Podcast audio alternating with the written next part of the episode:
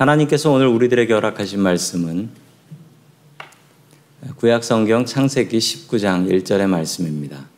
저녁 때 그 두 천사가 소돔에 이르니 마침 롯이 소돔 성문에 앉아 있다가 그들을 보고 일어나 영접하고 땅에 엎드려 절하며 아멘. 자, 오늘 뒤돌아보지 말라라는 제목으로 하나님의 말씀을 증거하겠습니다. 괴물의 심연이라는 책을 쓰신 제임스 팰런이라는 분이 계십니다. 이 제임스 팰런이라는 분은 UC 어, 얼바인에서 그 신경과학자, neuroscientist로 40년 넘게 일을 하셨고 그 신경과학 분야에서는 최고의 전문가셨습니다. 그리고 이분이 많이 연구하신 것이 그 사이코패스 사이코패스라는 그 범죄자들에 대한 연구를 많이 했죠. 어느 날 이 사이코패스들의 뇌를 연구하고 있었는데 거기에서 재밌는 사진, 그 brain 이미지 사진 하나를 발견을 합니다. 딱 봤을 때, 야, 요건 100% 사이코패스다. 이런 뇌 사진을 가지고 있는 사람은 이건 100% 사이코패스로 살 수밖에 없다라고 생각을 하고 사진을 딱 집었는데 집고 나서 깜짝 놀랐어요. 왜 깜짝 놀랐냐면 그 사진은 사이코패스들의 brain 이미지 사진하고 비교하려고 놨던 내 뇌 사진이었어요. 이분이 충격을 받은 겁니다. 내가 그럼 사이코패스인가? 그래서 자신의 DNA 유전자를 조사해서 연구를 합니다. DNA를 연구를 해보니까 자기의 DNA 유전자 속에 어그레시브한 공격형 유전자가 아주 가득이 있더랍니다. 그리고 자기 조산 중에는 살인자들이 그렇게 많더래요. 이분이 충격을 받습니다. 그런데 왜 나는 사이코패스가 되지 않고 과학자가 됐을까? 이분이 내린 결론은 이렇습니다. 사이코패스는 loaded gun, 장전된 총과 같다. 안 쏘면 된다 해요. 안 쏘면 된다. 안 쏘면 된다. 나는 안 쐈다. 그러니까 나는 과학자가 된 거다. 성도 여러분, 죄는 우리 주변에 얼마든지 있습니다. 죄는 우리를 유혹합니다. 어떻게 하면 죄 짓지 않고 살 수 있을까요? 세상은 우리를 늘 화가 나게 합니다. 어떻게 하면 화 안 내고 살 수 있을까요? 오늘도 성격 올라와서 욱 한번 하고 오셨습니까? 아니면 가족들에게 한바탕 퍼부으셨습니까? 어떻게 하면 이 욱하는 성격 고칠 수 있을까요? 오늘 하나님의 말씀이 답을 주고 있습니다. 죄를 다스리고 죄를 멀리 할 수 있는 저와 성도 여러분들 될 수 있기를 주의 이름으로 간절히 축원합니다. 아멘. 첫 번째 하나님께서 우리들에게 주시는 말씀은 자녀들을 이용하지 말라라는 말씀입니다. 자녀들을 이용하지 말라. 지난 시간의 이야기를 이어갑니다. 하나님께서 소돔과 고모라를 심판하러 가시던 중 아브라함을 만났고 아브라함에게 소돔과 고모라가 심판된다라는 사실을 알려 주십니다. 아브라함은 하나님께 간절히 기도했지요. 의인 50명이 있으면 소돔과 고모라를 멸망시키지 말아 주십시오. 아브라함이 아무리 찾아봐도 10명의 의인을 찾을 수 없었습니다. 그리고 이야기는 끝이 났습니다. 계속해서 이야기를 이어갑니다. 창세기 19장 1절의 말씀 같이 봅니다. 시작. 저녁 때 두 천사가 소돔에 이르렀다. 롯이 소돔성 어귀에 앉아 있다가 그들을 보고 일어나서 맞으며 얼굴을 땅에 대고 엎드려 청하였다. 아멘. 롯이 아브라함을 참 많이 닮았습니다. 우리 18장에 보면 아브라함이 아, 지나가는 세 명의 손님들 붙잡아 가지고 잘 먹였습니다. 그래서 하나님을 섬겼고 하나님께 복까지 받았던 이야기가 앞에 나왔죠. 이 19장의 롯도 마찬가지입니다. 아브라함을 그대로 담고 아브라함에게 배운 것 같습니다. 성 앞에 있다가 두 사람이 지나가는 것을 보니까 가서 맞는데 어떻게 맞아요? 얼굴을 땅바닥에 대고 엎드려서 부탁을 해서 우리 집 가서 드시고 가십시오. 우리 집 가서 식사하고 쉬다 가십시오. 그러나 이 두 천사는 단호하게 거절합니다. 왜냐하면 이 두 천사는 이 소돔성을 멸망시키러 온 천사들인데 소돔 사람들하고 먹고 자고 친해지면 어떻게 심판을 하겠습니까? 그래서 이 두 천사는 거절을 하지만 롯은 아주 간절하게 붙잡고 늘어집니다. 오셔서 꼭 식사하고 가십시오. 그래서 어쩔 수 없이 이 두 천사는 롯의 집에 가서 식사를 하고 그리고 하루 자고 가려고 잠자리에 들려고 하는데 바로 그때 벌어진 일입니다. 5절 말씀입니다. 시작. 그들은 롯에게 소리쳤다. 오늘 밤에 당신의 집에 온 남자들이 어디에 있어? 그들을 우리에게로 데리고 나오시오. 우리는 그 남자와 상관 좀 해야 하겠소. 아멘. 밥 먹고 이제 자려고 하는데 갑자기 동네 사람들이 롯의 집 앞에 모여든 것입니다. 이 사람들은 어, 소돔에 있는 동성애자들이었습니다. 이들은 롯에게 아까 낮에 당신 집에 들어온 그 천사처럼 생긴 두 남자 어딨어? 이두 남자 우리한테 내주시오. 우리가 그 남자와 상관 좀 해야 하겠소. 여기서 상관은 성경에만 나오는 말입니다. 상관이라는 말은 성관계를 갖다라는 말이고요. 예, 영어로 보시면 확실한 의미가 전해지시죠. 소돔 땅은 정말 죄악이 가득한 땅이었고 이 땅은 하나님께서 분명히 심판하실 만한 땅이었습니다. 6절과 7절의 말씀 계속 봅니다. 시작. 롯은 그 남자들을 만나려고 바깥으로 가서는 뒤로 문을 걸어 잠그고 그들을 타일렀다. 여보게들 제발 이러지 말게 이건 악한 짓일세. 아멘. 롯이 이 문제를 해결하려고 문을 열고 문 바깥으로 나갔습니다. 그리고 만약의 사태를 대비해서 문을 뒤에서 걸어 잠가 버렸습니다. 절대 열지 못하도록. 그리고 이 소돔 남자들을 잘 타일러 보려고 설득하려고 애를 썼는데 말이 통하지 않아요. 그래서 롯은 엉뚱한 제안을 하나 하게 됩니다. 그 엉뚱한 제안은 8절의 말씀입니다. 우리 8절 말씀 같이 봅니다. 시작. 이것 보게 나에게 남자를 알지 못하는 두 딸이 있네. 그 아이들을 자네들에게 줄 터이니 그 아이들을 자네들 좋을 대로 하게. 그러나 이 남자들 나이 받으러 온 손님들이니까 그들에게는 아무 일도 저지르지 말게. 아멘. 손님을 보호하기 위해서 처녀인 두 딸을 내어 줍니다. 이 두 딸을 당신들 마음대로 강간하든지 마음대로 하시오. 손님을 보호하는 것은 당연한 일입니다. 우리 집에 온 손님이 무슨 일이 생기게 되면은 나의 명예에 먹칠이 되는 것이죠. 그렇다고 자기 두 딸을 내어줍니까? 롯이 잘못된 생각을 하고 있습니다. 롯의 마음 속에는 이 두 딸은 내 거다, 나의 소유물이다 라는 생각을 가지고 있는 것입니다. 자식이 내 것일까요? 자식이 내 것일까요? 우리는 우리의 자식들을 부를 때 이렇게 부릅니다. 우리 아들, 우리 딸, 이렇게 부릅니다. 여기서 우리라는 게 내 자식이란 얘기예요, 내 자식. 내 자식. 이 두 딸은요, 뒤에 보니까요, 결혼할 딸들이었고, 결혼할 남자들도 있었다라고 합니다. 이런 딸들을 손님 대신에 동네 사람들에게 내어준다. 이 두 딸이 얼마나 무서웠을까요? 이 얘기를 듣고. 이 동성애자들은 남자 달라고 했는데 왜 여자 주냐고 따지면서 필요 없다고 합니다. 구약 성경에서 가장 하나님께서 미워하시고 가증히 여기시는 것이 있었습니다. 바로 그것은 몰렉이라는 신이었습니다. 이 몰렉 신이 제일 좋아하는 제물은 부모가 자식을 불에 태워서 갖다 바치는 거예요. 이 신한테. 그러면 이 신이 기뻐 받는다라는 것입니다. 저런 신은 있지도 않습니다. 하나님께서 왜 가장 이 몰렉이라는 신을 미워하셨는 줄 아십니까? 그 이유는 자식은 부모의 것이 아니고 하나님의 것이기 때문입니다. 착각하시면 안 돼요.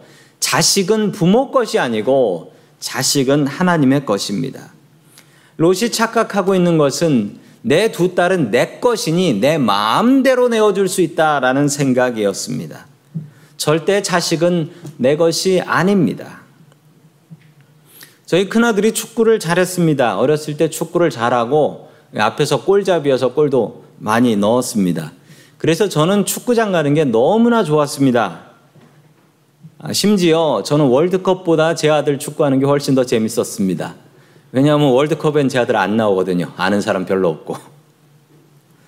아들이 골을 넣으면 제가 쓰는 완벽한 영어 한마디가 있었습니다. 뭐냐면 He's my son이었습니다. He's my son. 어, 제 꼴이 들어가고 He's my son이라고 하면 주변에 있는 미국 사람들이 저를 부러워가지고 부러워가지고 저를 바라봐요. 그런 느낌 정말 미국 와서 처음이었습니다. 아니 미국 사람이 나를 부러워하네. 제가 참 좋아했던 영어입니다. 그런데 골을 못 넣고 오는 날이 있으면 제가 아들한테 야, 오늘 왜 이렇게 안 들어간 거냐? 이렇게 이렇게 해야 되지 않냐라고 하면서 뭐 제가 축구 감독도 아닌데 코치를 합니다. 왜 그럴까요? 제가 생각해 보면 제가 아들 생각해서 그랬나? 아니면 어, 오늘은 자랑질을 못했으니 아, 좀골 좀 넣어서 자랑 좀 했으면 좋겠다 이 생각으로 했나 생각해 보니 아, 자랑하려고 그랬던 것 같아요. 제가 회개했습니다. 한국 사람들은 자식을 위해서라면 무슨 희생이라도 하려고 합니다. 정말 그렇습니다. 다른 민족들하고 달라요. 한국 사람들은 부모님들이 정말 고생을 많이 해요. 미국 가서 애들 키우면 애들이 좋은 학교 가서 성공한다더라. 아, 그럼 미국 가서 무슨 고생이라도 해요. 다른 민족들은 돈 벌면 그곳으로 파티하고 놀고 이러는 민족들이 있거든요. 한국 사람들은 돈 벌면 이거 애들 공부시켜야지. 이거 애들 공부시켜야지. 자식을 위해서 무슨 희생이라도 하려고 합니다. 자식이 잘 되면 그렇게 기뻐하고요. 자식이 안 되면 자식보다 더 마음 아파하는 게 부모의 마음입니다. 한국 사람들은 자신의 얼굴, 내 얼굴 갖고 사는 게 아니고 자식 얼굴 갖고 살아요. 내가 이민 와서 이 고생하는 게 자식 위해서 하는 거니까 자식들은 성공해야 한다. 그리고 너희들 성공해서 이 부모의 자랑거리가 되어 주어야 한다라고 생각합니다. 그래서 우리 자식들이 참 많이, 우리의 자녀들이 참 많이 스트레스를 받고 있다라고 저에게 이야기합니다. 가끔 물어보면 어렸을 적에 그리고 지금 부모님에게 받는 스트레스들을 저한테 이야기를 해요. 우리의 자녀들이 실패를 두려워합니다. 왜 실패를 두려워하냐면 부모님들이 이렇게 얘기한대요. 내가 너를 위해서 대신 실패해 줄게. 너는 실패하면 안 된다. 이게 얼마나 우리의 아이들에게 부담이 되는 이야기인 줄 아십니까? 애들이 성공에 대한 스트레스를 받습니다. 그 스트레스 때문에 마음의 병까지도 들게 됩니다. 그렇게 이야기하는 우리 부모님들의 마음속을 한번 생각해 보시죠. 정말 자식 성공하라고 그런 것인가요? 아니면 내가 이렇게 고생하고 애썼는데 나의 자랑거리가 되어 달라라는 욕심인가요? 성도 여러분, 우리는 스스로 나의 얼굴을 갖고 살아야 됩니다. 자식은 부모의 얼굴이 아닙니다. 부모는 그냥 내 얼굴로 살아야 합니다. 자식의 얼굴 뒤에 숨으시면 안 됩니다. 그런 의미에서 우리 옆에 분들하고 이렇게 인사 나누겠습니다. 옆에 분들 얼굴을 한번 봐주시고요. 내 얼굴로 삽시다. 라고 인사하시죠. 아, 내 얼굴로 살아야 돼요. 내 얼굴로 살아야지 다른 얼굴로 사시려고 하시면 안 됩니다. 그렇게 살아야 나도 행복하고 우리의 자녀들도 행복하기 때문입니다. 자식은 내 것이 아닙니다. 자식은 하나님의 것입니다. 하나님께서 나에게 맡겨두셨습니다. 하나님께 돌려드려야 됩니다. 언제쯤 돌려드려야 되냐면요. 고등학교 졸업할 때쯤 돌려주셔야 됩니다. 애들이 대학 가면 미국은 땅이 너무 넓어가지고 대학을 가면 집 떠나는 경우가 대부분입니다. 그때쯤 부모님들이 좌절합니다. 내 자식인데 멀리 떠나네. 그리고서 애들 기숙사에다가 데려다 주면서 눈물 펑펑 흘리면서 옵니다. 왜 그렇습니까? 저 자식 내 자식인데, 내 자식인데. 기숙사에 넣고 올려니까 눈물이 앞을 가리는 거예요. 성도 여러분, 잘못된 생각입니다. 대학 갈 때까지만 내 자식입니다. 잘 보관하고 잘 키웠다가 하나님께 드려야 합니다. 롯 같은 부모 되지 마십시오. 자식은 내 것 아닙니다. 하나님의 것입니다. 잘 키워서 하나님께 돌려드리십시오. 잘났든지 못났든지 하나님 자녀입니다. 그러니 하나님께서 책임져 주실 것입니다. 잘 키워서 하나님께 우리의 자녀들 돌려드리는 저와 성도 여러분들 될 수 있기를 주의 이름으로 간절히 축원합니다. 아멘. 두 번째 하나님께서 우리들에게 주시는 말씀은 뒤돌아보지 말라라는 말씀입니다. 뒤돌아보지 말라. 그 한국의 삼국 시대를 통일했던 그 김유신 장군이라는 분이 계십니다. 아, 저의 조상이라고 하시더라고요. 신라 출신이셨고 16살에 화랑에 들어가셨습니다. 화랑.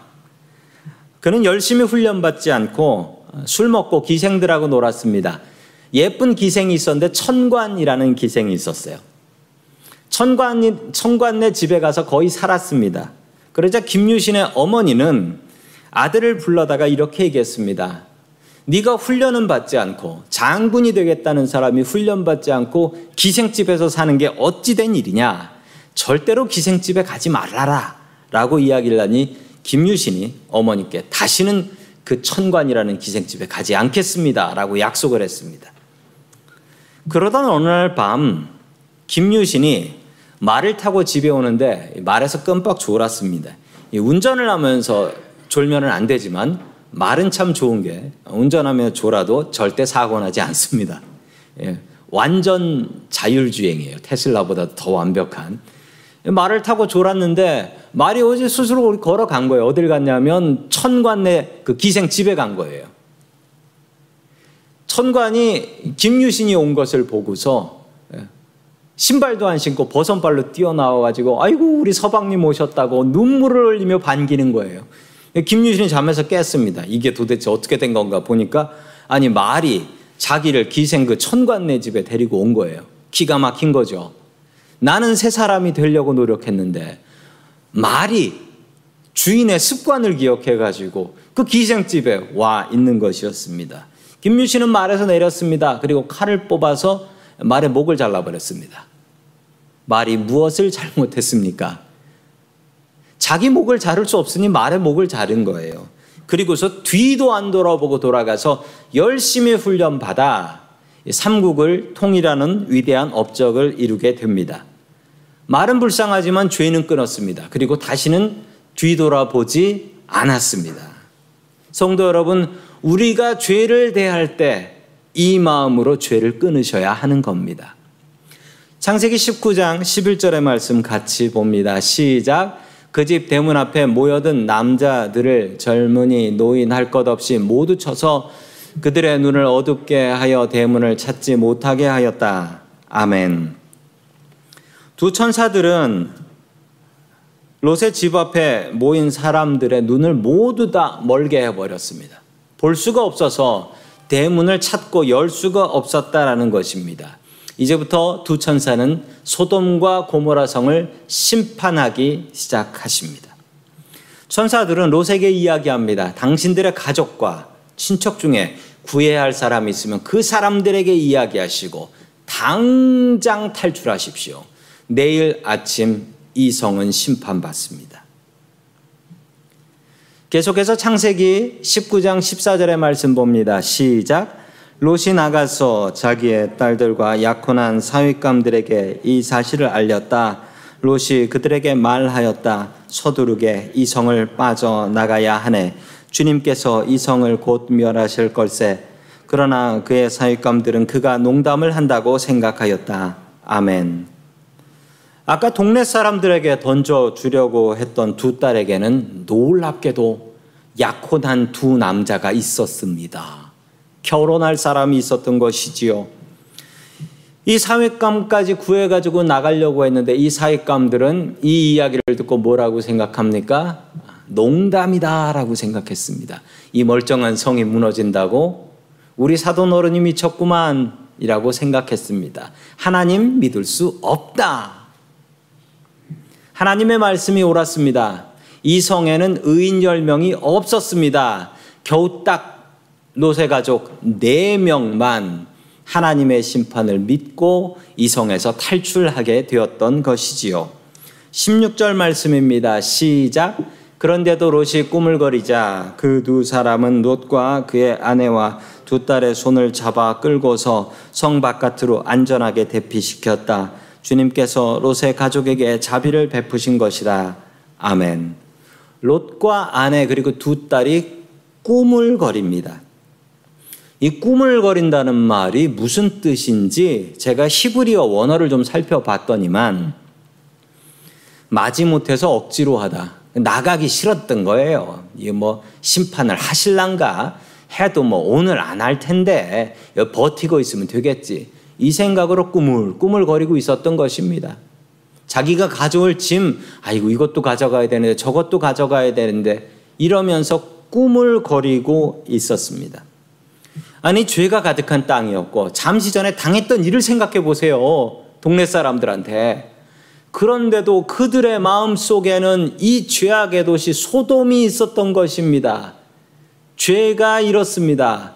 지으면 죽는다는 거 알면서도 지은 죄 또 짓고 사는 게 인간들의 모습입니다. 자, 24절의 말씀 같이 봅니다. 시작. 주님께서 하늘 곳 주님께서 계신 곳으로부터 소돔과 고모라의 유황과 불을 소나기처럼 퍼부으셨다. 아멘. 하나님께서는 그 다음 날부터 심판을 시작하셨습니다. 소돔과 고모라의 유황과 불을 무엇처럼 소나기처럼 퍼부으셨다라고 합니다. 하늘에서 유황과 불이 소나기처럼 내려올 수 있을까요? 내려올 수 있더라고요.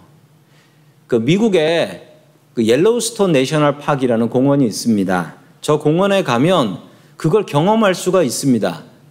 저기는 비교적 안전한 곳인데 유황하고 땅에서 유황 냄새가 뭐 가득해요. 유황하고 그리고 뜨거운 물이 솟아오릅니다. 구경하기 딱 좋아요. 그런데 제가 이런 생각을 해봤습니다. 저 유황하고 물이 하늘에서 나한테 많이 쏟아져 버리면 난 어떻게 될까? 바로 죽습니다. 사람 몸이 녹아서 죽는데요. 그런 유황과 불을 하나님께서 하늘에서 쏟아 부으셨다라는 거예요. 땅 속에 저런 유황과 불이 얼마나 많은데 저게 뿜어져 나와서 하늘에서 쏟아져 내리기 시작했다라는 것입니다. 소돔과 고모라의 정확한 장소는 알 수 없습니다. 어떤 사람은 소돔과 고모라는 상상 속에 있는 도시다. 그러니 없지 않냐라고 이야기하는 사람도 있습니다. 하나님께서 너무나 엄청나게 심판하셨기 때문에 찾을 수 없는 것입니다. 2015년 미국 대학의 답사팀이 성지 이스라엘과 요르단 지역을 답사했습니다. 그러면서 2015년에 텔 엘 하맘이라는 요르단에 있는 지역입니다. 요르단에 있는 지역을 저렇게 발굴을 했습니다. 발굴한 지역에서 커다란 도시의 흔적이 발견되었습니다. 성벽이 10m나 되는 성벽이 쌓여 있었습니다.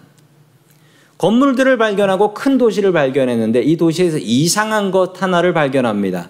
이 도시의 유적에서 유황의 성분들이 너무 많이 발견되었다라는 것이고 그리고 집들의 흔적이 발견되었는데 집들의 지붕이 탄 흔적들이 참 많이 발견되었다라는 것이었습니다. 보통 불이 나서 건물이 무너지면 벽부터 타지요. 그런데 지붕에 불난 흔적들이 그렇게 많이 있었다라고 합니다. 그래서 성서 고고학자들은 저 땅이 아마도 소돔과 고모라 땅이 아니었는가라고 주장하고 있습니다. 창세기 19장 26절의 말씀입니다. 같이 읽습니다. 시작. 로세 아내는 뒤를 돌아보았으므로 소금 기둥이 되었다. 아멘. 그 심판의 순간에 로세 아내는 뒤를 돌아봅니다. 천사들이 분명히 경고했습니다. 도망칠 때 무조건 산으로 도망가고 뒤는 절대 돌아보지 말아라. 라고 이야기했지만 로세 아내는 뒤를 돌아봅니다. 그의 마음 속에는 소돔 땅에 놔두고 내 물건들, 그리고 내 마음은 소돔 땅에 있는데 그 아름다운 도시가 어떻게 되었을까라는 미련이 그의 마음 속에 있어서 딱 한 번 돌아보는 건 괜찮겠지 하며 뒤를 돌아보았다가 소금 기둥으로 변해 버렸습니다. 지금도 이스라엘 사해 데드시에 가면 저런 소금 기둥들이 참 많이 있습니다. 마침 저 소금 기둥은 정말 사람 모습과 같이 생겼습니다. 저런 수많은 소금 기둥들이 있는데 그 중에 하나가 롯의 아내는 아닐까요? 성도 여러분 뒤를 돌아보지 마십시오. 죄는 중독이 됩니다. 로세 가족은 소돔 땅에 살면서 그 죄들을 보면서 나는 닮지 말아야지 하면서 그 죄를 닮아 버렸습니다. 중독되어 버렸습니다. 죄가 그리워서 뒤를 돌아보게 되었습니다. 죄는 우리를 중독시킵니다. 성도 여러분, 우리들의 성격, 우리가 짓는 죄들 뻔합니다. 지었던 죄 또 반복하는 게 우리의 모습입니다. 그 죄를 안 지으려고 아무리 노력을 해봐도 이게 내 성격이다 보니 어떻게 할 수가 없습니다. 그러면 어떻게 해야 할까요? 성도 여러분, 성경은 죄를 피하라고 하지 않고 죄를 피하려면 주님을 바라보라고 합니다. 주님을 바라보고 주님의 십자가를 바라보는 것이 죄를 피할 수 있는 방법입니다. 죄를 피하려고 하지 마십시오. 죄를 피하려고 하실 때 우리 주님의 십자가를 보고 주님을 의지해야지 그 죄를 피할 수 있게 되는 것입니다. 지금 도쿄에서는 올림픽을 한창 진행하고 있습니다. 100m 달리기 하는 선수들의 모습입니다. 100m 달리기 하는 선수들은 절대로 뒤를 돌아보지 않습니다. 뒤 돌아보는 순간 몸의 밸런스 균형이 흐트러지고 뒤에 있는 선수한테 추월당하게 됩니다. 저 100m 달리는 선수들은 무조건 자기가 들어가야 될 finish line, 골을 생각하면서 그 목적지를 생각하며 달려갑니다. 우리도 그러해야 합니다. 우리가 죄를 피하려면 우리의 목적지 되시는 우리 예수님, 우리의 십자가를 바라보면서 뒤돌아보지 마십시오. 죄를 그리워하지 마십시오. 뒤돌아보지 않고 오직 주님을 따라갈 수 있는 저와 성도 여러분들 될 수 있기를 주의 이름으로 간절히 축원합니다. 아멘. 다 함께 기도하겠습니다. 하나님 아버지 어지러운 세상 중에 우리들을 지키시고 보호하여 주시니 감사드립니다. 소돔과 고모라 같은 샌프란시스코 땅에서 주님을 믿는 의인들로 살아갈 수 있게 하여 주시옵소서. 주님 우리들의 자녀들은 우리들의 것이 아니라 하나님께서 잠시 맡겨두신 것임을 인정합니다. 잘 키워서 주님께 돌려드릴 수 있게 하여 주시옵소서. 주님, 우리는 늘 죄의 유혹에 넘어집니다. 죄의 유혹에 뒤돌아보며 삽니다. 주님, 죄의 유혹에 넘어가지 말게 하시고, 오직 주님의 십자가를 바라볼 수 있게 도와주시옵소서, 주님, 바라보며 살게 해 주시옵소서, 우리를 의인 삼아 주신 예수 그리스도의 이름으로 기도드립니다. 아멘.